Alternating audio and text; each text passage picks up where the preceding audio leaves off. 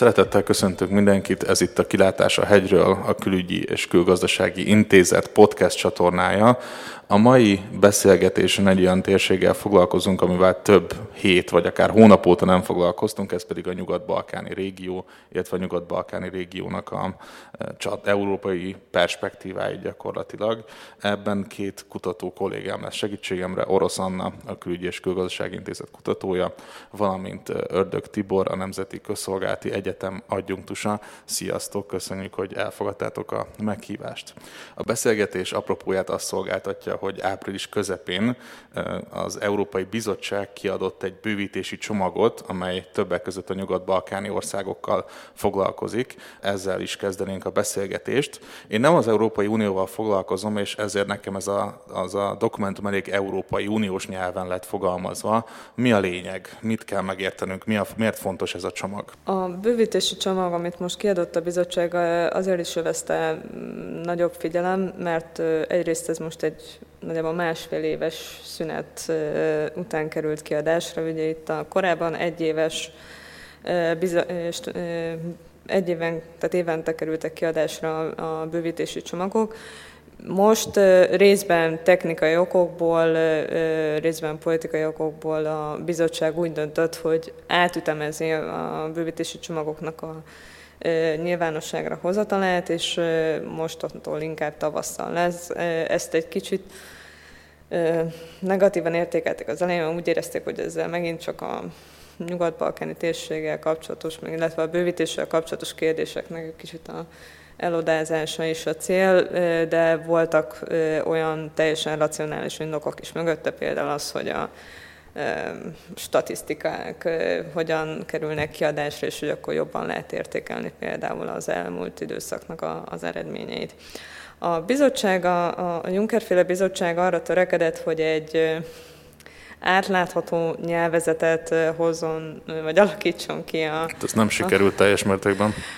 Ez így van. A, sok, ugye az egyik általános kritika egy a bővítési folyamattal kapcsolatban, ez a egyre erőteljesebb bürokratikus megközelítés, ami egyébként bizonyos értelemben indokolt, a másik oldalon viszont nem feltétlenül hozza meg azt az eredményt, mint amilyen célt szolgál. Tehát az, hogy mondjuk a minden ország kapcsán ugye a különböző területekre így elmondják, hogy akkor most mérsékelten felkészült, van fejlődés, nincs fejlődés, még korai fázisban van a reformokkal kapcsolatban, és egyébként ez százféle dolgot takarhat. Így végül is a, azon kívül, hogy esetleg melyik, tehát annyit lehet látni, hogy nagyjából milyen területen, milyen kategóriába sorolják az adott országot, de hogy az alatt egyébként milyen pontosan milyen fejleményeket lehet találni, azért az elég komolyan el tud térni az egyes országoknál.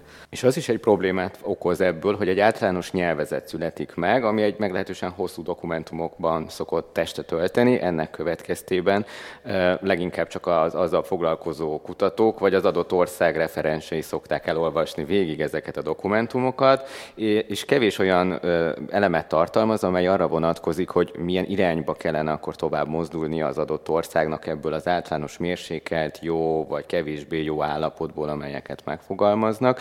Általában az elmúlt időszakok összefoglalása zajlik ezekben a csomagokban, és ennek következtében azért nehéz a következő évekre való jóslás is, hogy milyen irányba fog elmozdulni a tagállam, avagy megsértődik azon, amilyen véleményt kap éppen az Európai Bizottság részéről ebben a bővítési csomagokban. Tehát ilyen problémák is megfogalmazhatunk, hogy azért kevésbé a jövőre orientál, vagy az adott tagállamnak próbálnak segíteni ezzel, egy általános képet nyújtanak számukra mindösszesen a fejlődésben. Tehát, ha jól veszem ki a szavaitokat, akkor ez a dokumentum arra jó leginkább, hogy azt lássuk, hogy az Európai Bizottság hogyan látja ezeknek az országoknak az elmúlt éves történéseit. Igen, pontosan az elmúlt éves teljesítmények azok, amelyek megjelennek. Minden egyes évben a korábbi előzmények röviden vázolva vannak, majd azután mi történt a tagállam, milyen előrelépést ért el, vagy milyen visszafejlődésen ment keresztül az egyes értékeken keresztül, és ezután hát kevésbé tudunk azért a jövőre vonatkozó megállapítást tenni. Igen, amit még érdemes hozzátenni a mostani bővítési stratégiának a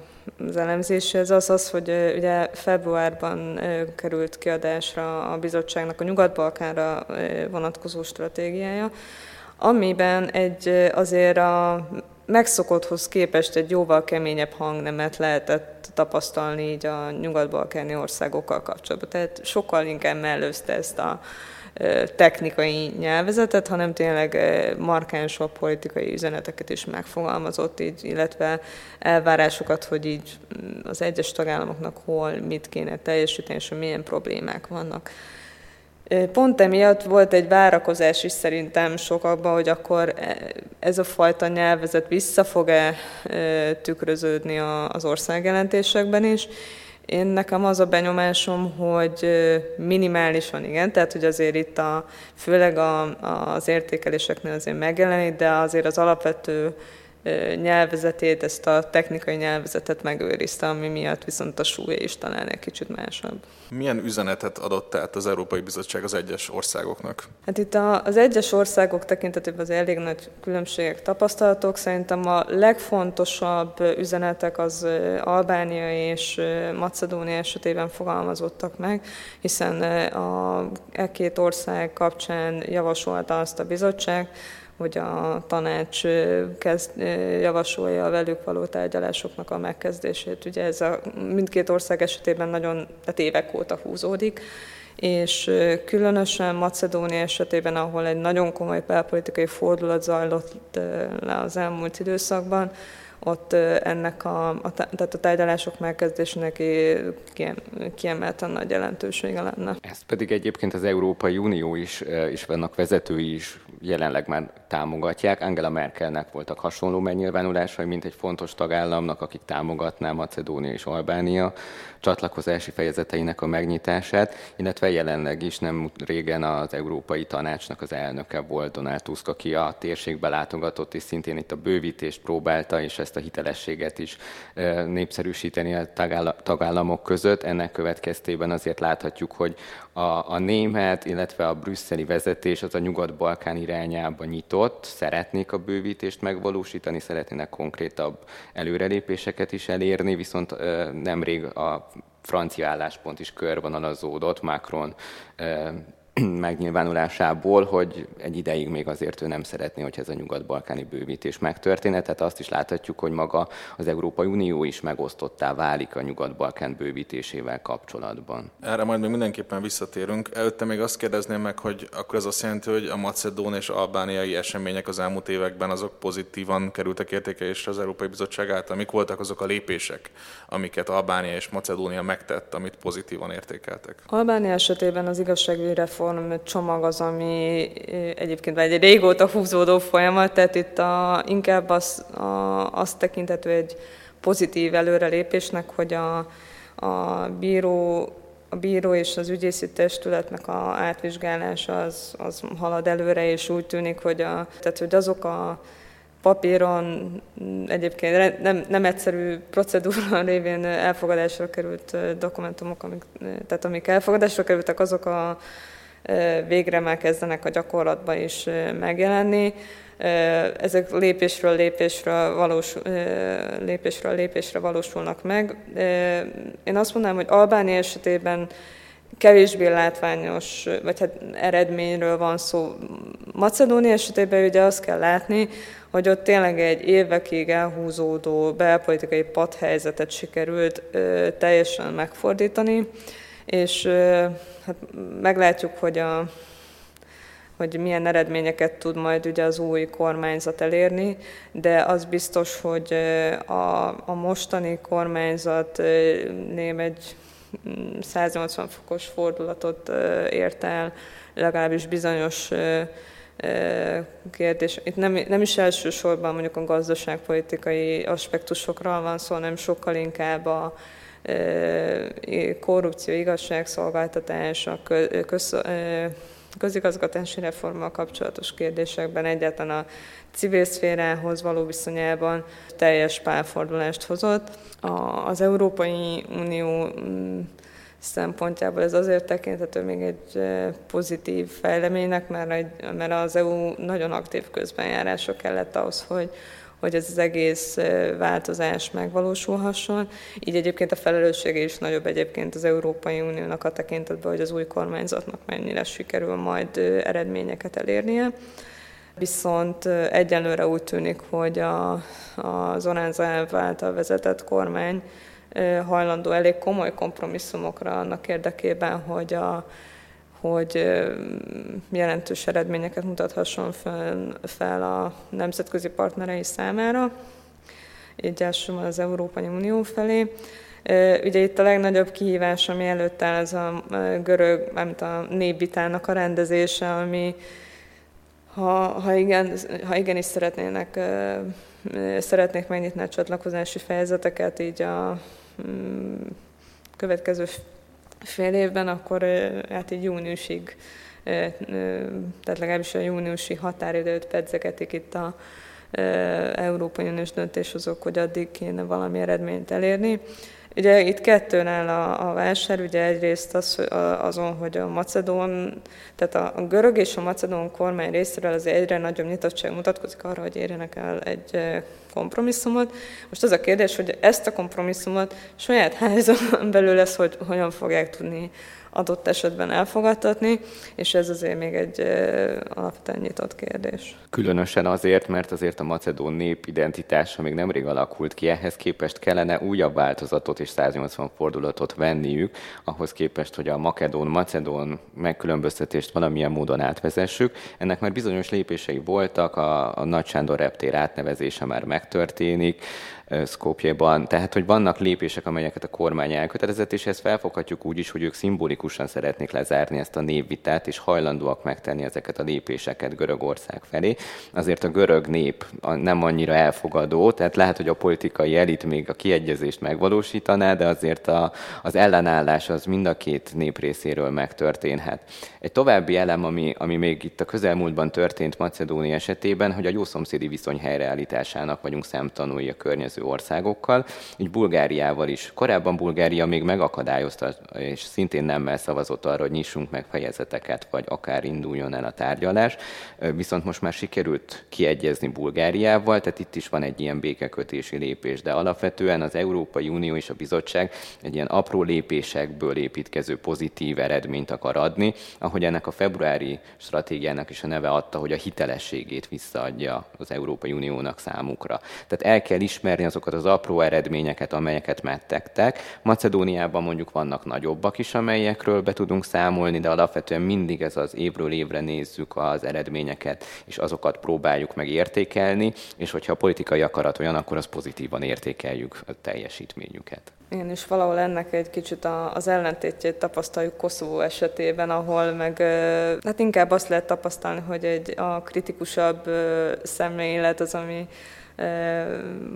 jobban uralja magát az országjelentést is, illetve a, a stratégiának a bemutatásakor is így Koszovó lett kiemelve, mint akinek igazán többet kéne tenni annak érdekében, hogy a, az uniós integrációs folyamatban tovább haladhasson. Ugye Koszovó egy kakuktojás abban az értelemben, hogy a államiságának az el nem ismertsége miatt ugye sokkal komolyabb korlátokba ütközik a az előrehaladása, és számukra ugye, ami egy kulcskérdés, vagy legalábbis így, tehát mind politikai szinten, mind a társadalom szintjén egy kulcskérdés lenne, az a vízumliberalizáció. Koszova az egyetlen ország, amelyiknek még nincsen amely idáig nem ért el a régióban a vízumliberalizációt, viszont az elmúlt időszak politikai fejleményei az országon belül e, a korábbi nemzetközi kötelezettségvállalásaiknak a megkérdőjelezése, értsük ez alatt így a koszovói felszabadítási hadsereggel kapcsolatos büntetőeljárások kapcsán próbáltak meg ugye visszalépni a, a koszovói döntéshozók, amik nagyon rossz visszhangot váltottak ki.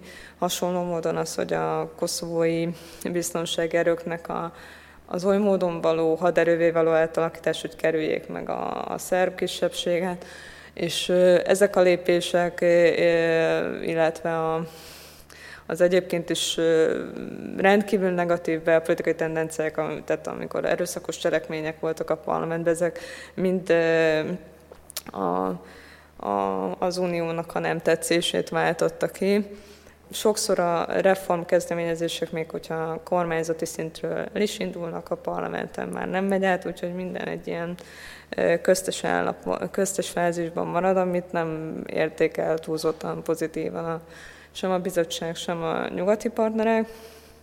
És a, ennek egyik folymánya az, hogy a vízumliberalizáció továbbra sem valósulhatott meg, és hát az egyik Ugye a koszovói sajtónak is az egyik legfőbb kritikája az az volt, hogy hát ez továbbra sincsen meg, tehát így az országjelentés kapcsán sem érezték azt, hogy, hogy e tekintetben előrelépés történhetett volna.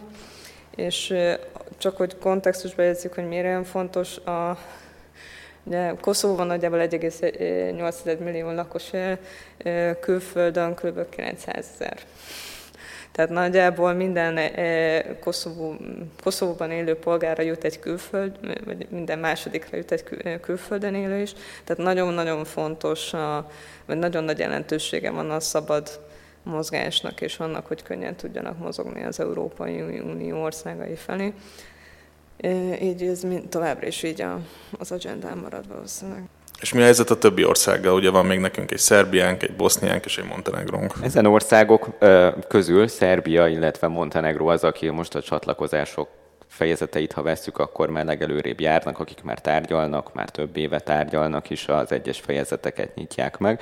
Montenegro áll a legjobban ebből. Azért egy kis országról van szó, itt már lélekszámról beszéltünk, gazdasági teljesítményben is az Unióban azért nem ők lennének a meghatározó mag mindenképpen, de fontos, hogy mindazokat a feltételeket teljesítsék, amiket elvárunk tőlük és minden belépőtől is.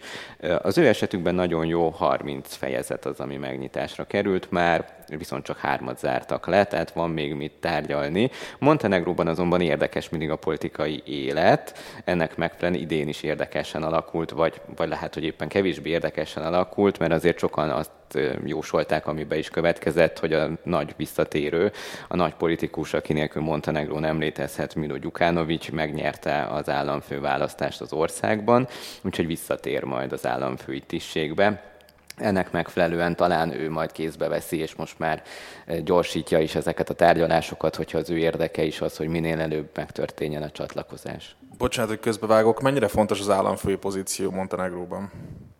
A Montenegróban attól függ, hogy eh, ki van kormányon, és általában Milo Gyukanovics pártja van kormányon. Tehát ebből kifolyólag ezért válik fontossá, mert hogy elkezdődik egy hatalomkoncentráció a háttérbe, legalábbis mindenképpen megtörténik, sőt eddig is nagyjából így történt a, az ügyeknek a vitele. Tehát Montenegro az, aki nagyon jól áll. Szerbiában hasonlókat fedezhetünk fel, nagyjából a montenegrói séma játszódik le erre is. A szerbek jelenleg 12 fejezetnél járnak a megnyitásban, de szeretnének minél többet megnyitni, és minél előbb majd be is lépni az Unióba saját elszántságuk szerint. Náluk az, az ő államfőjük Alexander Vucic az, aki hasonló tendenciában jár, mint Montenegro államfője, tehát Alexander Vucic is a kormányzó pártnak a legfőbb vezetője, sőt a pártelnöki tisztségét is megtartotta, tehát saját pártja adja a kormányt is, ennek megfelelően azért itt is egy ilyen kézi vezérlés az, ami elindul, és Alexander Vucic is a jó szomszédi viszonyokat próbálja építeni, bár ezt a, a, az egyes parlamenti pártok azért próbálják ellehetetleníteni, sőt a miniszterek közül is vannak, akik akik éppen ez ellen próbálnak tenni. Tehát Szerbia egyébként jó úton halad, és ő, őket emlegetik úgy, mint aki egy éltanuló lehet itt a többiek számára is, hogy a stabilitás megteremtése tőlük függ a Balkánon. Az Európai Unió mindig elmondja ezeket a, a frázisokat róluk, és erre rá is játszik Szerbia vezetője. Tehát megpróbálják ezt kihasználni, és elmenni maximálisan a falig, ameddig csak lehet a tárgyalásoknál. A gyakorlati teljesítményük az nem mindig olyan jó, mint amiről szól a brüsszeli jelentésben, vagy amit megfogalmaznak feléjük.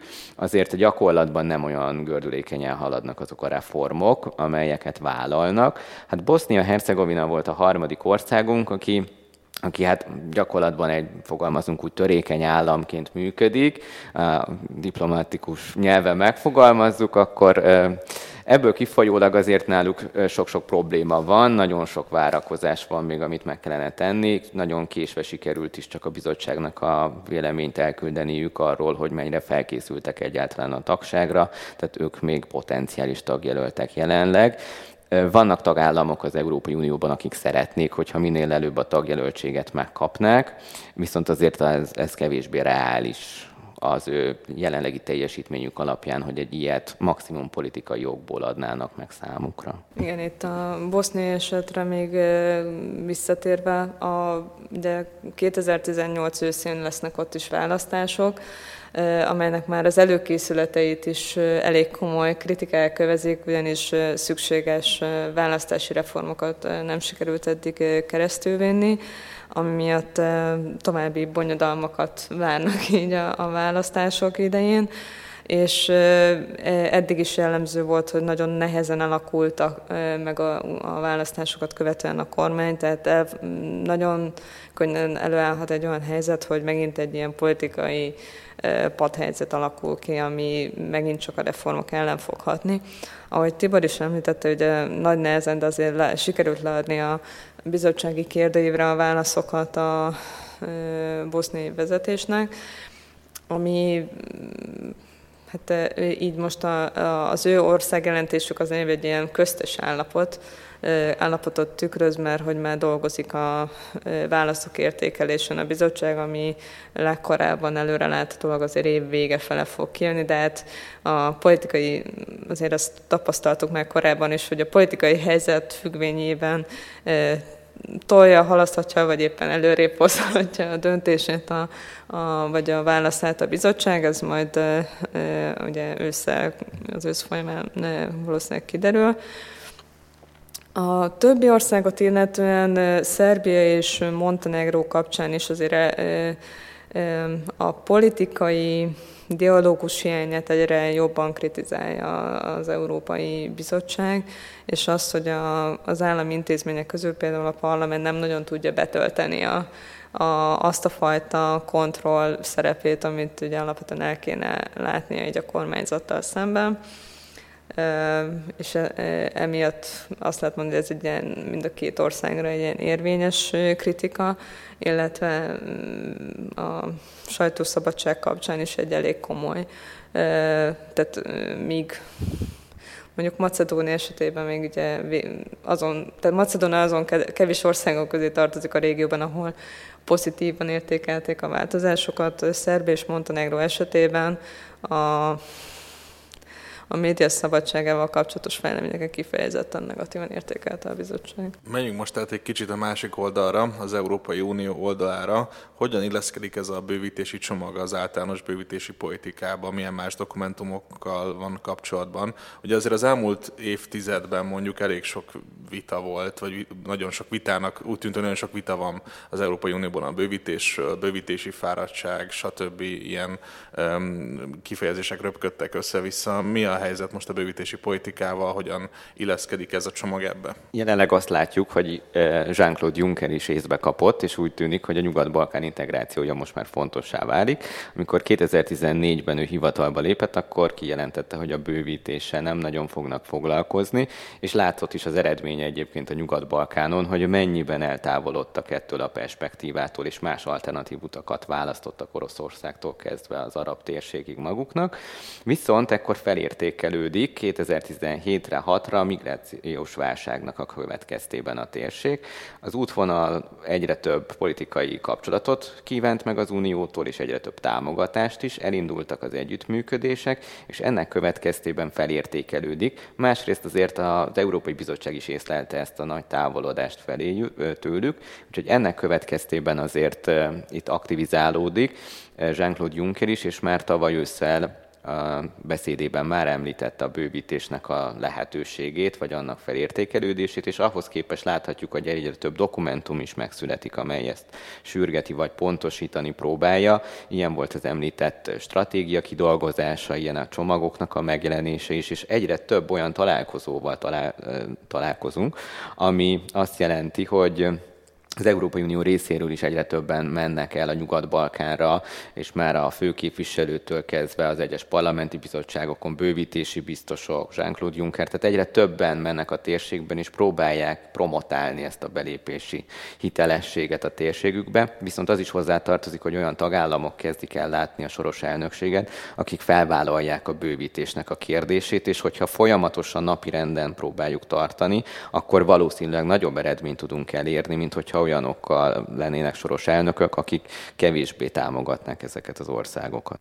Bocsánat, csak egy kérdés gyorsan. Minek volt köszönhető az, hogy a migrációs válság előtt ez lekerült a napirendről? A bővítési fáradtság az lényegében már a Románia-Bulgária csatlakozását követően egy általános tendencia volt, és a, a bővítési stratégia, bővítési politika alakulása is ennek megfelelően egyre inkább, tehát egyre több fázisra bontották, egyre több közte, e, köztes teljesítmény elvárást fogalmaztak meg, olyan elemet építettek be úgymond a bővítési folyamatban, amelyel részben kontrollálhatóbbá igyekeztek tenni a folyamatot, hogy, a, hogy a, elsősorban a demokratikus intézményfejlesztéssel kapcsolatos elvárásoknak nagyobb érvényt próbáljanak szerezni, illetve ezzel, hogy lassult a folyamat, ezzel egy kicsit így a időt is tudott magának nyerni az Európai Unió.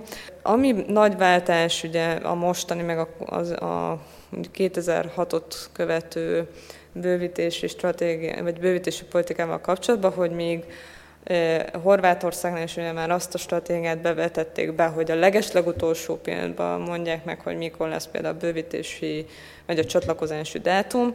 Ez most a, ugye a, a mostani februárban kiadott stratégiában részben revidálásra került, mert a 2025-ös dátum, még hogyha azt is mondják, hogy nem, nem igazi céldátum, stb., azért mégis ennek az ellensúlyozását jelenti. Tehát ebben, a, ebben is látszik egyfajta megközelítésbeli változás. És én még egy aspektust azért mindenképp hozzátennék, hogy nem csak a migrációs válság jelent meg, mint lényeges motiváció a bizottság számára, hanem az, hogy az, az Európai Unió és Oroszország között hogyan romlott meg a viszony, elsőben az ukrajnai válság kapcsán, illetve megjelent Kína, mint egy elég komoly befektető, aminek a, amelynek a szerepelés viszont nem feltétlenül minden tekintetben az uniós kondíciókkal összhangban történik, és ennek a részben negatív gazdasági... Bocsánat, de ez mit jelent? Ez, hogy nem az uniós kondíciókkal, tehát, tehát ez gyakorlatilag hogy azzal, Tehát, hogy például mennyire van összhangban a közbeszerzési eljárás rend, akkor az átláthatóság a források felhasználása, hogy ez mennyire segíti elő esetleg a korrupciós hálózatoknak a fenntartását. Tehát itt vannak ezek az aspektusok, amelyek ugye például a kínai fél ellen szól, tartanak attól is, hogy ezeknek az országoknak a Kína felé történő eladósodása esetleg milyen külpolitikai következményekkel fog járni. Tehát mint egy Ugye szoktak beszélni arról, hogy esetleg Szerbia bekerül az Európai Unióba, akkor ő lesz Oroszországnak a trójai falava, hasonló módon ugye a kínai trójai falavakról is lassan beszélhetünk. Tehát, hogy ez, a, ez, ez ilyen jellegű aspektusok azok, ami miatt a, az Európai Unió, különösen annak a nyugati tagállamai az egyre kritikusabban szemlélik a, a jelenlét jelenlétét, illetve a versenyjogi szabályok nem feltétlenül a, az uniós versenyjogi szabályokkal nem mindig egyeztethető össze a, a kínai befektetési gyakorlat akkor ezek szerint azok a narratívák, amelyek a Nyugat-Balkánt és a balkáni régiót egy ilyen nagyhatalmi ütközőzónaként írják le, akkor azokkal egyet tudunk érteni, és egyébként nem csak Oroszországra, Kínára vagy az Európai Unióra gondolok, de akár Törökországra is? A, térség a, a, a térségbeli politikai folyamatoknak a kontrollálása az lényegében egy nagyon jó eszköz arra, hogy a szélesebb európai külpolitikát lehessen alakítani. Itt most értem szóval a külső aktorok szemszögéből nézem. Oroszország, Törökország számára ez egy nagyon jó eszköz arra, hogy a szélesebb európai pozícióit befolyásolni tudja, ezért mindenképp érdemes e, emiatt a térség geopolitikai, illetve geostratégiai szerepe mindenképp kiemelendő. Az Európai Unió részéről ez inkább ilyen mondhatni egy önvédelmi, önvédelmi szempont stratégiai kérdés, hogy a, azáltal, hogy a térséget a saját szövetségi rendszerében tudja tartani, azzal tudja garantálni a saját biztonsági környezetének a biztosítását. Tehát én emiatt gondolom azt, hogy ez minden, emiatt a térség mindenképp egy ilyen nagyhatalmi játéktér, ahogy egyébként az egész történelmét, hogyha visszanézzük a térségnek, akkor ez így is volt korábban. Én két dolgot fűznék hozzá. Az egyik az arra vonatkozna, hogy mennyiben tudják kihasználni ezt a nagyhatalma versengést az itteni nyugat-balkáni országok. Mert azért láthatjuk, hogy nagyon sokan, nagyon sokáig alkalmaztak hintapolitikát, hol az egyik, hol a másik oldal felé. Hát ekkor még Oroszország és Amerika volt a két nagy partner, akik között hintapolitikáztunk már Titótól kezdve, és ezt örökölték a többiek is. Viszont azt is láthatjuk, hogy azért kezdenek egyik vagy másik oldal mellé odaállni. Montenegro volt az, aki most legutóbb hát Oroszországtól elég csúnyán elfordult, volt is botrány belőle bőven, viszont most már a nyugati érdekszféra lett az elsődleges az ő esetében. Hasonlót láthatunk némiképpen Macedóniában is egy elmozdulást. Hát Szerbia az a nagy kérdés, aki egyszer majd el kellene, hogy döntse talán, hogy melyik irányba fog menni. Erről még megosztotta a politikai elit is, hogy, hogy tényleg akkor Nyugat-Európa lesz a végső, hogyha felajánlanák, hogy Oroszországot el kellene hagyni, a barátságot, a történelmi kapcsolatot. A másik dolog pedig arra vonatkozna, hogy azért ezek a nagyhatalmak, akik megjelennek, ha első pillantásra megnézzük, akkor nagyon jól fel is osztották ezeket a szektorokat egymás között az országokban. Megjelenik Oroszország az energiaipar területén, ahol Amerika lesz a kihívó, és valójában ott van egy ilyen verseny közöttük. Megjelennek a, a kínaiak, akik az infrastruktúrában fognak befektetést végrehajtani. Megjelenik az arab világ, aki a mezőgazdaság tér felén kezd beruházni. Tehát annak is szemtanúi vagyunk, hogy van egy versengés, de azért, mintha háttérben ott egy ilyen alkú lett volna, hogy ki melyik szférát fogja megszerezni, felvásárolni magának. Ezek az országok pedig hát pénzhez akarnak jutni, úgyhogy privatizálnak és mindent megpróbálnak pénzét tenni. Ez is egy érdekessége a versenynek, hogy lehet, hogy kiegyenlített verseny. Tehát akkor egy ilyen kooperatív konfliktus zajlik gyakorlatilag a Balkánon. Még arra akartam mindenképpen kitérni, hogy milyen törésvonalakat láthatunk az Európai Unión belül a bővítési folyamattal kapcsolatban. Itt akár tagállami szinten gondolkodhatunk, de akár különböző európai intézmények között is. A bizottság ugye a stratégiában lényegében azért kifejezte az iránti törekvését, hogy akkor a, egy pozitív, tehát egy a bővítést promotáló üzenetet vállaljon fel. Az egyes elemekkel azért a, a tagállamok nem feltétlenül mindenben értettek egyet. A céldátum tekintetében például biztos, hogy nagyon sok ellenlábas találunk az Európai Unión belül, különösen a nyugati tagállamok között, méghozzá miatt, mert hogy számukra a közvélemény meggyőzése a bővítés támogatására egy jóval nagyobb kihívás, pláne a, a, a tekintetben, hogy számos kritika fogalmazódik meg a 2000-es éveket követően csatlakozott országok vonatkozásában, és a Nyugat-Balkán kapcsán még komolyabb kihívásokról lehet beszélni, mint a, a közép- és kelet-európai régió kapcsán. Pláne, hogyha valahol adott esetben egy népszavazást is ki kell érni a, a bővítést illetően, akkor igenis kell idő annak a tagállamnak arra, hogy, hogy egyáltalán meggyőzze a közvéleményt arról, hogy van értelme a bővítés támogatásának, ami azért nem egy egyszerű feladat.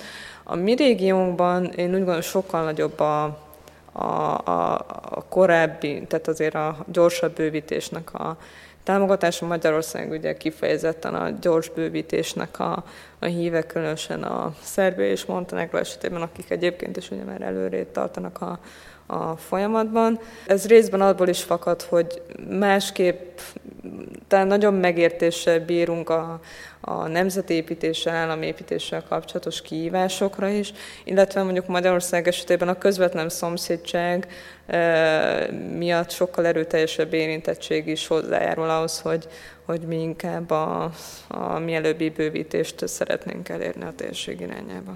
Én még annához hozzáfűzném azért, hogy az a biztonsági szféra a bővítéssel talán megoldódik, hogy van egy gazdasági érdek is Magyarországon, amely ezeket az országokat az integrációban szeretné bent tartani. Tehát Magyarország egyre inkább építi magát ezeken a területeken, a bankszektortól energiaipar egyes szektorain keresztül azért megtörténik ez a, a magyar megjelenés, és egyre több eznek a jelenléte, akár most már beszélhetünk Albániáról vagy Macedóniáról is, Bosznia-Hercegovinában is. Tehát mindegyik országnál megvan, és ez a gazdasági érdek azért arra ösztönzi az ország vezetését, hogy, hogy mindenképpen kötelezze el magát a bővítés mellett. És ami a megosztottságot jelenti a törésvonalakat, azért azt is figyelembe kell vennünk majd, hogyha ezek a nyugat-balkáni országok belépnek, akkor azok a fejlesztési pénzek, amelyeket eddig a kelet-közép-európaiak kaptak meg, valószínűleg csökkenni fognak, vagy akár el is vesznek, mivel ezek egy eléggé fejletlen területeknek számítanak azért, amiket fel kellene e, még zárkóztatni. Akkor még egy rövid gondolat még az előbbi, ez az, hogy ugye a Brexit révén még ugye a, a bevételi oldal is csökkenni fog, így ez végképp kihívást fog jelenteni. Egyébként pont a bővítési stratégia, amit ugye februárban kiadott a bizottság, az részben az, azokat a feladatokat is megfogalmazza, hogy a a bővítés kapcsán most már arra is készülünk, hogy milyen hatásai lesznek az egyes szakpolitikákra, az intézményrendszerre, és az, e, a, az unió számára feladatként ezeknek a területeknek a feltérképezését fogalmazta meg. Tehát ez a egyik fele. A másik, hogy, tehát hogy csak egy kicsit a jövőbe is kitekintsünk, a, ami nagyon lényeges lesz, hogy a, a stratégia, illetve az országjelentések után képes lesz a tanács is egy pozitív üzenetet megfogalmazni a régió irányába, illetve hogy például a említett Macedónia és Albánia kapcsán fogják kezdeményezni a tárgyalások megnyitását. Legvégül csak egy gyors kérdést tennék föl, és egy gyors választ kérnék tőletek azok, akik a témával foglalkoznak, a térséggel foglalkoznak, a következő fél évben, egy évben mire figyeljenek oda szerintetek? Mit ajánlátok nekik? Mik azok a kulcskérdések, amikre mindenképpen figyelnünk kell? A legközelebbi esemény, ami mindenképp figyelemre tartott számot, az a májusi szófiai nyugat-balkáni csúcs, illetve hát majd a bővítés kapcsán ugye a tanácsi döntéseket lesz majd érdekes vizsgálni. Mindenképp a Macedón névitának a a fejlő, a, az alakulása Szerbia és Koszovó között lesz a rendezés tekintetében előrelépés. Ugye a, a szerb államfő bejelentette, hogy a belső dialógus követően egy megoldási javaslattal fog előállni. Hát elvileg április végére ígérte volna, mint már túl vagyunk, de hát még balkáni időszámításban ez még, az, ez még belefér. És illetve arra is érdemes hogy odafigyelni, hogy mennyiben fogadják meg ezeket az ajánlásokat a, a tagállamok, mennyiben hajtanak végre reformokat jelentenek be, mennyiben sikerül a parlamenten ezt átvinni a reformot a kormánynak, mint említette Anna, azért itt vannak olyan látszatintézmények, amelyek nem éppen töltik be ezeket a szerepüket, tehát hogy mennyiben van reform, igazságügyi reform, közigazgatási reform, ezeket mindenképpen mindegyik országban meg kell valósítani, akár Montenegróról beszélünk, beszélünk, akár Koszovóról. Tehát mindegyik országnak el kell köteleződnie, és át kell ültetni a gyakorlatba, hogy ezek a 2025-ös, vagy esetleg, ha nincs kőbevésve, akkor még korábbi dátumban a csatlakozások megtörténhessenek. Köszönöm szépen a beszélgetést Orosz Annának, Ördög Tibornak, köszönöm, hogy itt voltatok. Köszönjük a hallgatóknak, hogy hallgattak minket, további szép napot kívánunk mindenkinek.